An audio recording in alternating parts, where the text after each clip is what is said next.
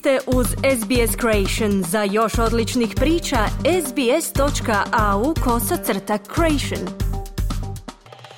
Za SBS na hrvatskom Ana Solomon u današnjem prilogu govorimo o Azerbajdžanu, zemlji domaćinu Kopa 29, koji je pokrenuo lavinu komentara kada je objavio da nema niti jednu ženu imenovanu u organizacijskom odboru ove konferencije. Prošlog je mjeseca otkriveno da će Azerbajdžan biti domaćinom ovogodišnje konferencije o klimatskim promjenama COP29.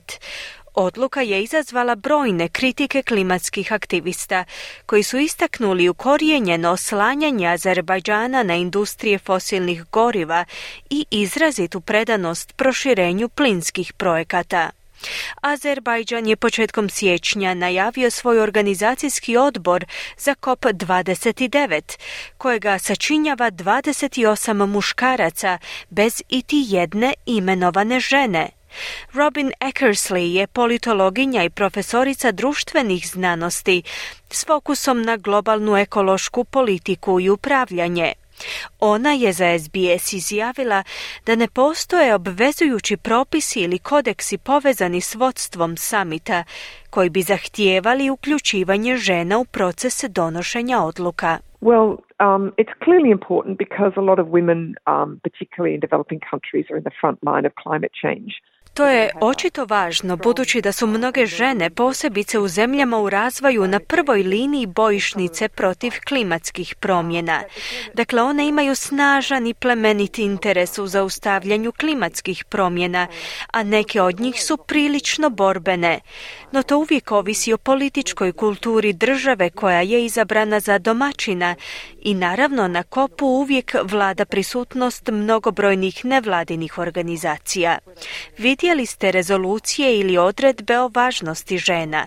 Tipično se one pojavljuju u uvodnim dijelovima kopa, gdje na neki način pokušavaju umiriti zagovornike kimanjem glavom, ali one obično ne sudjeluju u procesu donošenja odluka, kazala je Eckersley. Uloga žena u klimatskom vodstvu je na prethodnim samitima prepoznata kao ključna, budući da rezultati istraživanja upućuju na činjenicu da će zemlje koje imaju uvrštene žene na vodećim pozicijama vjerojatnije ratificirati međunarodne sporazume o zaštiti okoliša. U tek 24 od ukupno njih 29 samita imenovani predsjednici su bili muškarci. Primjera radi na lanjskoj konferenciji COP28 u Ujedinjenim Arapskim Emiratima 63% organizacijskog odbora su sačinjavale žene. Dokazi također potvrđuju da su žene u zemljama s niskim i srednjim primanjima nerazmjerno pogođene klimatskim promjenama.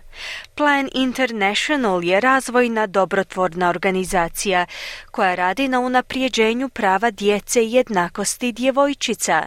Njihova zamjenica direktora Hayley Cole je za SBS izjavila da je isključivanje žena iz klimatskih pregovora propuštena prilika.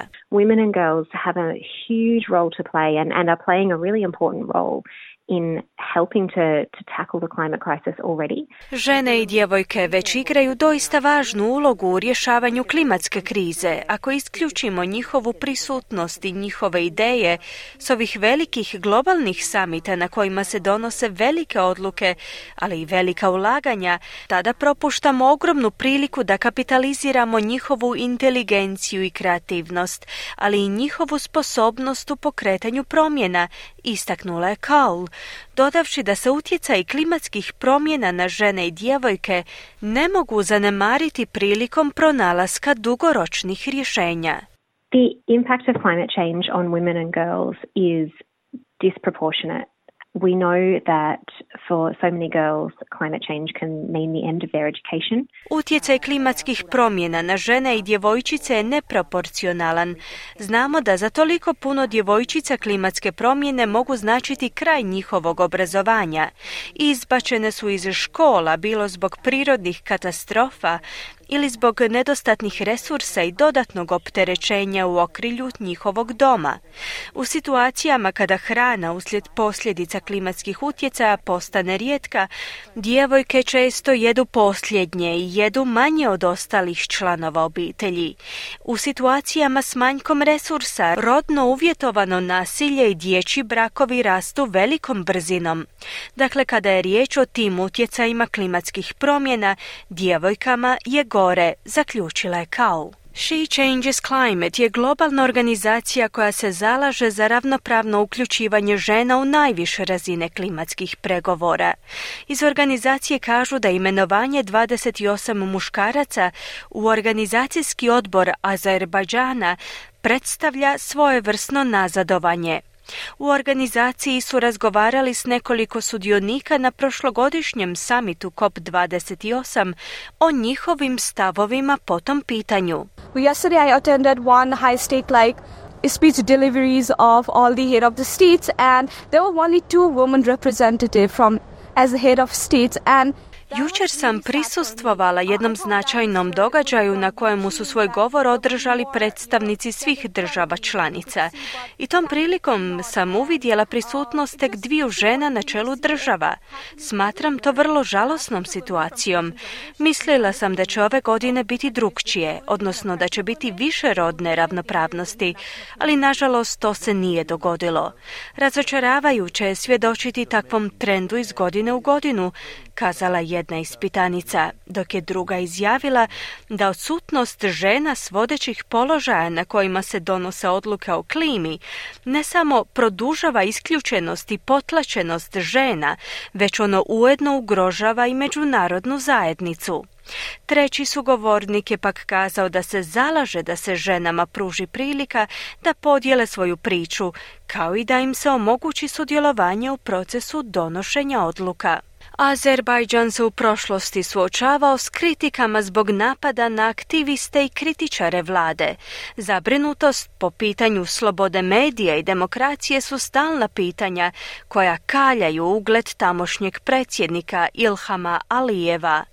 Zala Bajramova je odvjetnica za ljudska prava u Azerbajdžanu, te ujedno kći Gubada Ibadoglua, istaknutog sudionika u borbi protiv korupcije, koji je pritvoren u Azerbajdžanu nakon što je uputio kritike na račun industrije nafte i plina u toj zemlji. Bajramova je nedavno progovorila o uhićenju svog oca. EU oil and gas contract has been affecting us in Azerbaijan. On je istraživao kako ugovor Europske unije o nafti i plinu utječe na nas ovdje u Azerbajdžanu, ali i na sankcije protiv Rusije, te kako Azerbajdžan zapravo nema dovoljno nafte, a posebice plina za opskrbu Unije. Azerbajdžan ga dobiva od Rusije i preprodaje ga Europskoj uniji. AirAsian je nedavno objavio članak da Azerbajdžan dnevno rafinira 200 tisuća barela nafte. Radi se o skrivenim informacijama do kojih je teško doći budući da nemamo ljude iz civilnog društva koji istražuju ovaj slučaj. Ovo je vrlo zastrašujuća zemlja, poručila je Bajramova. Članovi azerbajdžanskog vladinog kabineta čine gotovo polovicu organizacijskog odbora klimatske konferencije COP29, dok nekoliko članova gaji bliske odnose s industrijom nafte i plina u Azerbajdžanu. Među onima koji su uputili kritike na sastav Azerbajdžana je bila i bivša australska premijerka Julia Gillard, koja je u svojem priopćenju željela uputiti poruku ohrabrenja Azerbajdžanu da citiramo preispita svoju odluku. Profesorica Robin Eckersley kaže da ostvarivanjem prava domaćina države koje izvoze naftu i plin poput Azerbajdžana dobivaju značajne pregovaračke ovlasti na samitu. They're pushing gas as transition, or they're pushing, pushing transition fuels, which is code for gas. One žele pogurati prijelazna goriva, što je šifra za plin.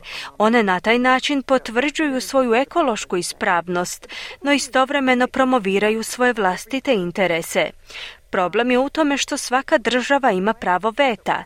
Dakle, države izvoznice nafte i plina bi to svejedno učinile, no u ulozi domaćina one su u privilegiranoj poziciji prilikom oblikovanja pregovora, prokomentirala je Eckersley, navodeći da su neke izvanredne žene tijekom povijesti dokazale da su u mogućnosti učiniti značajnu razliku. We have had Christine Figueres, who was UN was the Secretary General of the UNFCCC. Imali smo izvanrednu Christine Figueres, koja je neko vrijeme bila glavna tajnica UNFCCC-a i svakako smo vidjeli neke sjajne vodeće pregovaračice u francuskom timu. Francuska ministrica vanjskih poslova je bila na operaciji slijepog crijeva tijekom pariških pregovora i viđena je na svom skuteru netom nakon operacije kako dolazi na posao. Nije mogla hodati, no to nije zaustavilo njen žar. Imali smo priliku vidjeti neke sjajne žene koje su unijele vrlo značajne promjene. Nažalost, ova zemlja nema tu političku kulturu. Na posljedku je kazala Eckersley. Želite čuti još ovakvih tema? Slušajte nas na Apple Podcast, Google Podcast, Spotify ili gdje god vi nalazite podcaste.